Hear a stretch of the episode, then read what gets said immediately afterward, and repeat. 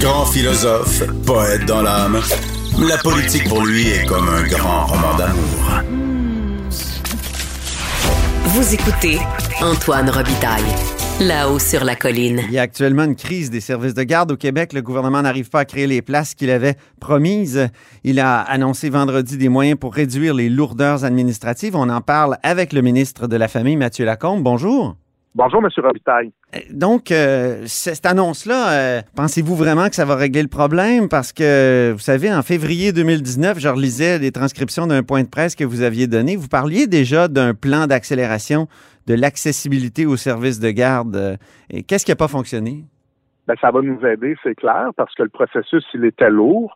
Donc, c'est la raison pour laquelle on passe de 17 étapes plutôt à 9 étapes. C'est quelque chose sur quoi on travaillait déjà depuis plusieurs mois. Donc, quand j'entends, par exemple, l'opposition dire qu'on vient de se réveiller, qu'on annonce ça en catastrophe, c'est faux. On travaillait là-dessus parce qu'effectivement, en 2019, on l'avait nous-mêmes réalisé, peu de temps après être arrivé, que le processus, il était lourd. Donc, on avait commencé à travailler là-dessus. En même temps, quand on est arrivé, on a aussi posé d'autres gestes. Vous mentionnez février 2019, un plan d'accélération.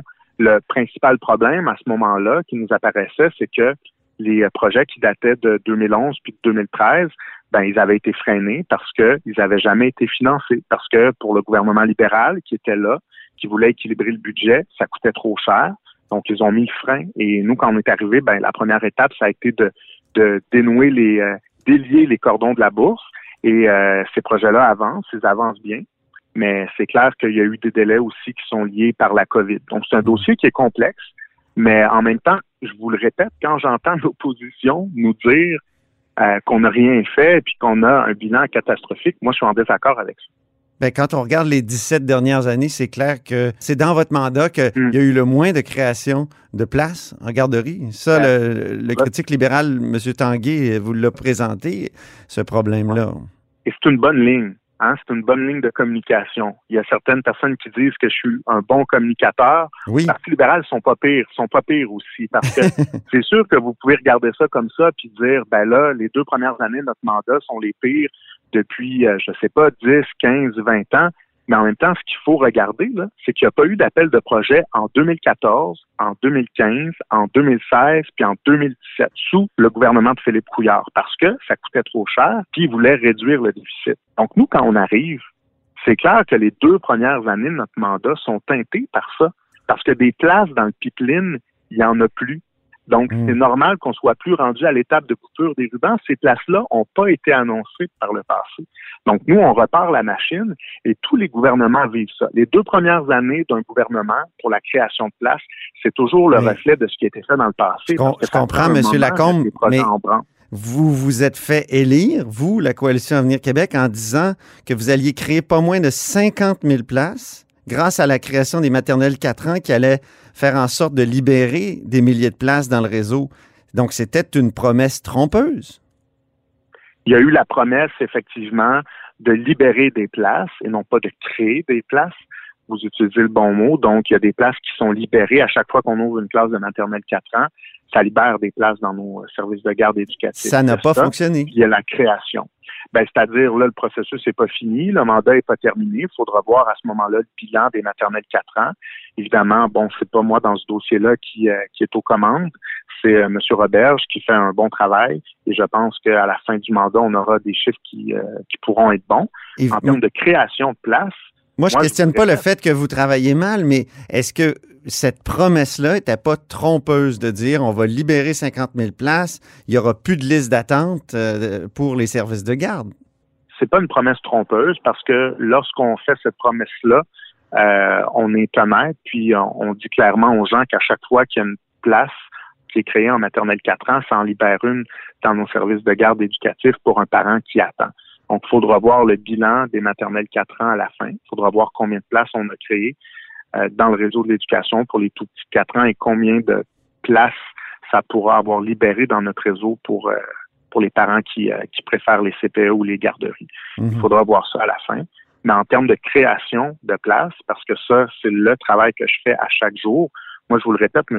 Robitaille, le bilan, je suis pas du tout gêné de dire que ce sera un très bon bilan, mais il faut dresser ce bilan-là à la fin, pas juste après 2 années, parce qu'on a eu aussi la COVID notamment. Oui, ça je comprends, ça a dû nuire, évidemment.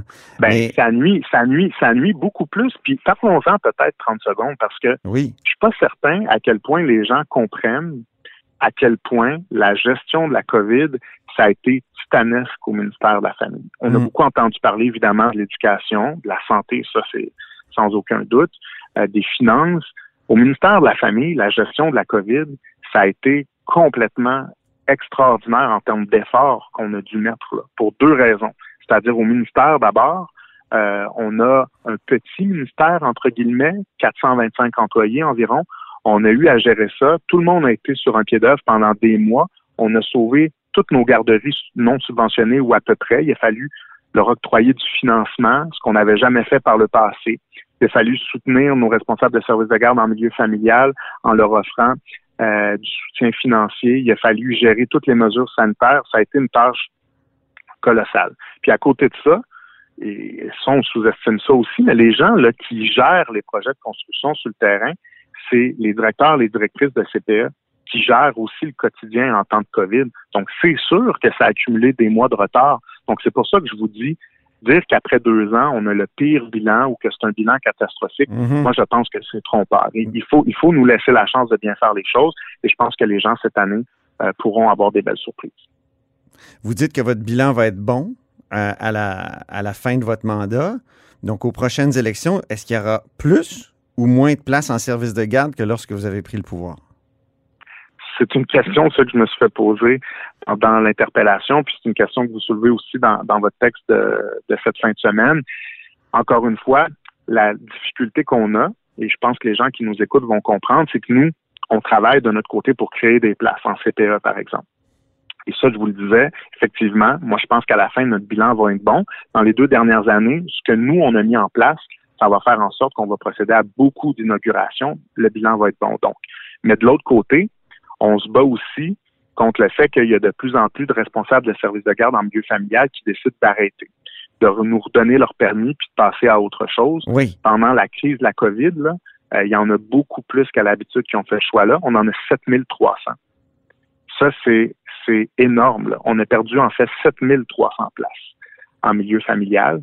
Et c'est sûr que ça fait en sorte qu'on a moins de places qui sont offertes puis que la liste d'attente a grimpé.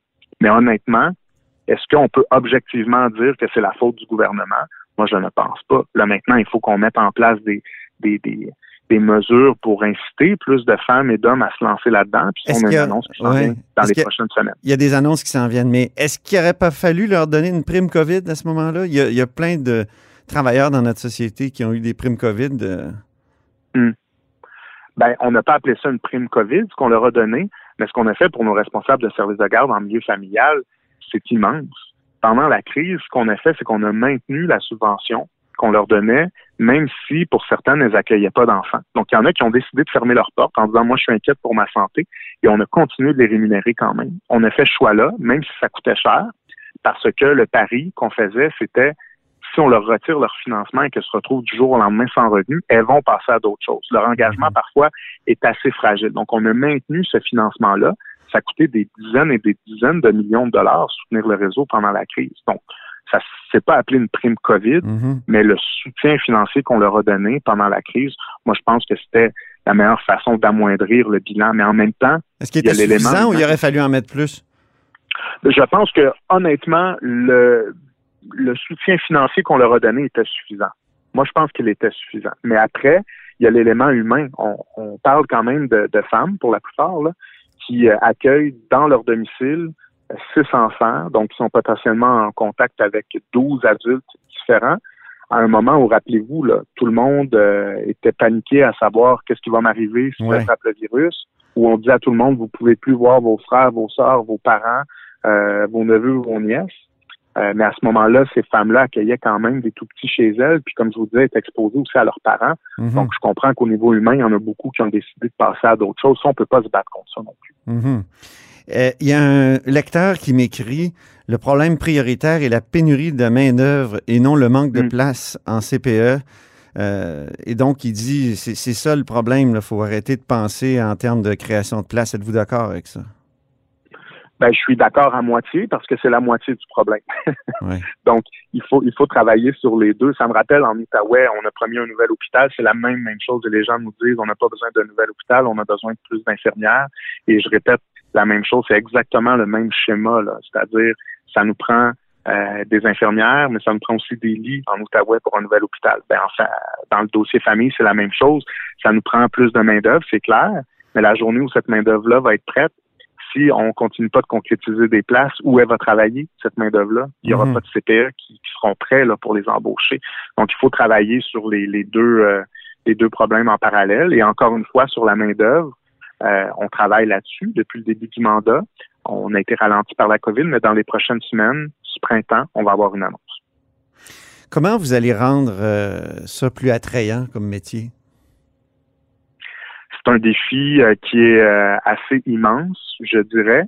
On a vu les inscriptions baisser en 2014. Donc, quand il y a eu toute la vague de compression, justement, puis le ralentissement dans la création de places dans le réseau par les libéraux, ben, ça a envoyé, je pense, un mauvais message. Donc, c'est pas une profession d'avenir. Quand on regarde ça, on se dit, ben, on n'aura pas d'emploi si on va là.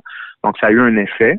Là, je pense que le premier élément qu'on a mis de l'avant, c'est l'espoir, là, peut-être le message positif. On développe autant les maternelles de 4 ans que les CPE.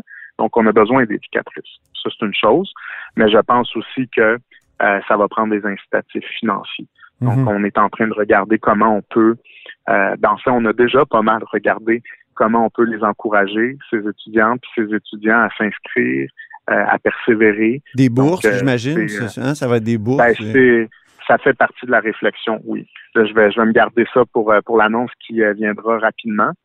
Parfait. Mais c'est clair qu'il faut poser des gestes. Pour avoir des éducatrices qualifiées là, qui ont fait leur DEC au cégep pour travailler dans nos CPE. Puis en milieu familial, faut pas que j'oublie, ça prend aussi des mesures pour attirer davantage, comme je le disais, là, de femmes et d'hommes qui font de la garde en milieu familial, puis pour les inciter peut-être à prendre plus d'enfants aussi à leur charge, parce qu'elles peuvent aller jusqu'à 9 enfants si elles ont une assistante ou un assistant. Donc, on travaille là-dessus.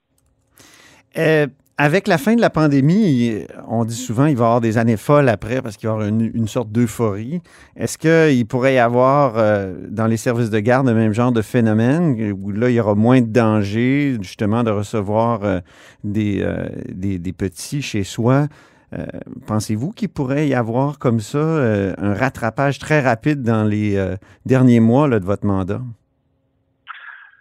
Je vais rester prudent en disant que je pense que chaque personne qu'on va réussir à convaincre, ce sera une victoire, puis que chaque nouvelle place qu'on va créer, ce sera une victoire, parce que on voit un déclin là, depuis de nombreuses années. Ce déclin-là, il dure depuis déjà plusieurs années, donc renverser la tendance, ça risque d'être difficile, mais c'est pas impossible. C'est là-dessus qu'on va travailler. Mais c'est clair que je dirais l'ambiance aussi. Monsieur Robitaille, je suis passé à travers des négos qui ont été plutôt houleuses, à mon sens, dans les derniers mois, avec les responsables de services de garde en milieu familial. Puis c'est très difficile aussi d'inciter des gens à choisir ce métier-là, quand pendant des mois, ce qui était véhiculé dans l'espace public, c'est qu'elle gagne moins que le salaire minimum et que c'est très, très difficile comme métier. Donc, il faut aussi trouver des façons d'envoyer des messages positifs. Moi, j'ai fait des rénovations cet automne. Le coût du bois, là, il a augmenté énormément. Est-ce qu'on ne devrait pas tenir compte de ça quand on planifie un budget de CPE? On me dit que les chiffres n'ont pas été, les prévisions n'ont pas été ajustées. Est-ce qu'on ne devrait pas en tenir compte? Et est-ce que vous vous attendez à des nouvelles sur ce plan-là dans le budget qui s'en vient le 25 mars? Pas nécessairement dans le budget, parce que c'est pas une mesure qui est budgétaire. Ça passe davantage par le Conseil du Trésor. Et c'est pas quelque chose qui m'inquiète, parce que les discussions, comme je vous le disais, sont déjà commencées. Puis on a vraiment, vraiment l'intention de régler tout ce problème-là. Donc, l'annonce que j'ai faite vendredi dernier, c'est pour tout l'allègement. Mais ce qui a aussi été communiqué à ce moment-là, c'est que on va arriver avec une indexation des barèmes. Puis je vous dirais qu'en nous repenchant bien là, dans les derniers mois sur les indexations des années précédentes, on s'est rendu compte qu'il en manquait peut-être un peu là, à chaque année, ce qui fait que quand on regarde aujourd'hui où on est, puis on regarde où on était il y a quelques années, les chiffres n'ont pas suivi exactement. Donc, ça, c'est le fameux PQI que la critique péquiste Véronique Yvon vous a montré plusieurs fois à l'interpellation, là, le PQI qui descendait constamment, même sous gouvernement caquiste. Ben, en fait, c'est pas le PQI, ce sont vraiment les barèmes de construction dont je parle. Donc, quand vous construisez un CPE, disons qu'on vous octroie des places, vous êtes le directeur d'un CPE, puis on vous dit, ben allez-y, vous pouvez construire. Ben là, on va dire, ben un CPE de tant de places, ça devrait vous coûter tant en fonction du plan que vous avez une toilette. Bon, combien devrait coûter une toilette? Vous savez, là, moi, là, quand on est rendu à s'obstiner sur le prix de la toilette, ouais, ça nous ralentit pendant des mois. Ça mérite. Donc là, on est en train de réviser ça, puis d'arriver avec un plan fonctionnel et technique type aussi pour cet automne. C'est un, comment je vous dirais bien ça, c'est un livre de recettes là, pour vous donner une image où on s'est déjà entendu avec les gens qui développent pour dire, ben voici là tout ce qui doit être là-dedans puis combien ça doit coûter. Donc ça, c'est un travail qui n'a pas été fait par le passé puis qu'on est en train de réaliser. En terminant, vous avez qualifié le critique libéral en matière de famille de schtroumpf grognon. Pensez-vous rallier les schtroumpfs grognons qui vous écoutent communiquer à la fin de l'exercice là, de vos prochaines annonces? Ben, je dois dire, là, la raison pour laquelle j'ai qualifié Marc Tanguay, le député de La Fontaine, qui est mon critique libéral, de schtroumpf grognon, c'est que honnêtement, l'annonce qu'on a faite, c'était une bonne annonce. C'était une excellente annonce, et je le dis pas parce que c'est la mienne, je le dis parce que c'est le milieu qui nous dit ça. La QCPE, le Conseil québécois des services éducatifs à petite enfance, les unions municipales nous disent toutes que c'était attendu depuis des années. Donc, c'était une bonne proposition, une bonne annonce. Puis bon, ce qu'on faisait dire, c'était que c'était la pire chose au monde, ou à peu près. Mais vous leur avez mis ça dans les pattes le matin de l'interpellation. Est-ce qu'il n'aurait pas fallu faire ça la veille ou 2 jours plus tôt, vu que vous prépariez ça depuis longtemps? Question que ils puissent en discuter avec les données là, que vous veniez de déposer. Oui. Ben, c'est une bonne question. C'est un bon point que vous soulevez. Je vous avoue que moi, ma préférence, c'était de faire ça en arrivant, là, pour éviter de passer à travers 2 périodes de questions, le mardi puis le jeudi, où possiblement j'aurais à répondre à des questions, parce que, bon, c'était attendu de pied ferme, disons. Mais là, pour des raisons d'agenda, c'est tombé ce matin-là. Mais en même temps, et c'était la journée de commémoration le jeudi, mais en même temps, c'était une bonne nouvelle aussi, là. Donc, c'était pas une mauvaise nouvelle qu'on essayait de faire passer en douce, sans donner le temps à l'opposition de se préparer. C'est une bonne nouvelle, mais c'est la raison pour laquelle j'ai qualifié Marc Tanguay de schtroumpf-grognon. Mais moi, là, M. Robitaille, je me laisse pas ébranler par la critique. Je garde le cap. Je sais très bien que le Parti libéral et le Parti québécois savent comment ça fonctionne, savent très bien que si on n'a pas eu d'appel de projet entre 2014 puis 2018, il y en a eu un à la fin 2018, mais s'il n'y en a pas eu de 2014 à 2017, c'est normal que nos 2 premières années de mandat soient plus minces, mais que ces places-là s'en viennent, qu'on a eu la gestion de la pandémie. Moi, je suis fier de tout le monde sur le terrain. Puis, je vous le dis, les gens sur le terrain là, nous disent que ça n'a pas bougé autant depuis 10 ans. Donc, moi, quand je me fais dire ça par les gens qui ont les 2 mains dedans à chaque jour puis qui construisent des CPE, ben, ça ne peut que me rendre optimiste. Ben merci beaucoup. Espérons que c'est pas juste de la communication. Non, et ça me fera plaisir de revenir peut-être dans quelques mois avec vous pour qu'on puisse regarder les chiffres. Vous allez voir, ça bouge rapidement. Merci beaucoup, Mathieu Lacombe. Merci, M. Robitaille. Mathieu Lacombe est ministre de la Famille du gouvernement Legault. Et c'est tout pour La Haut sur la Colline en ce lundi. Merci d'avoir été des nôtres. N'hésitez surtout pas à diffuser vos segments préférés sur vos réseaux et je vous dis à demain.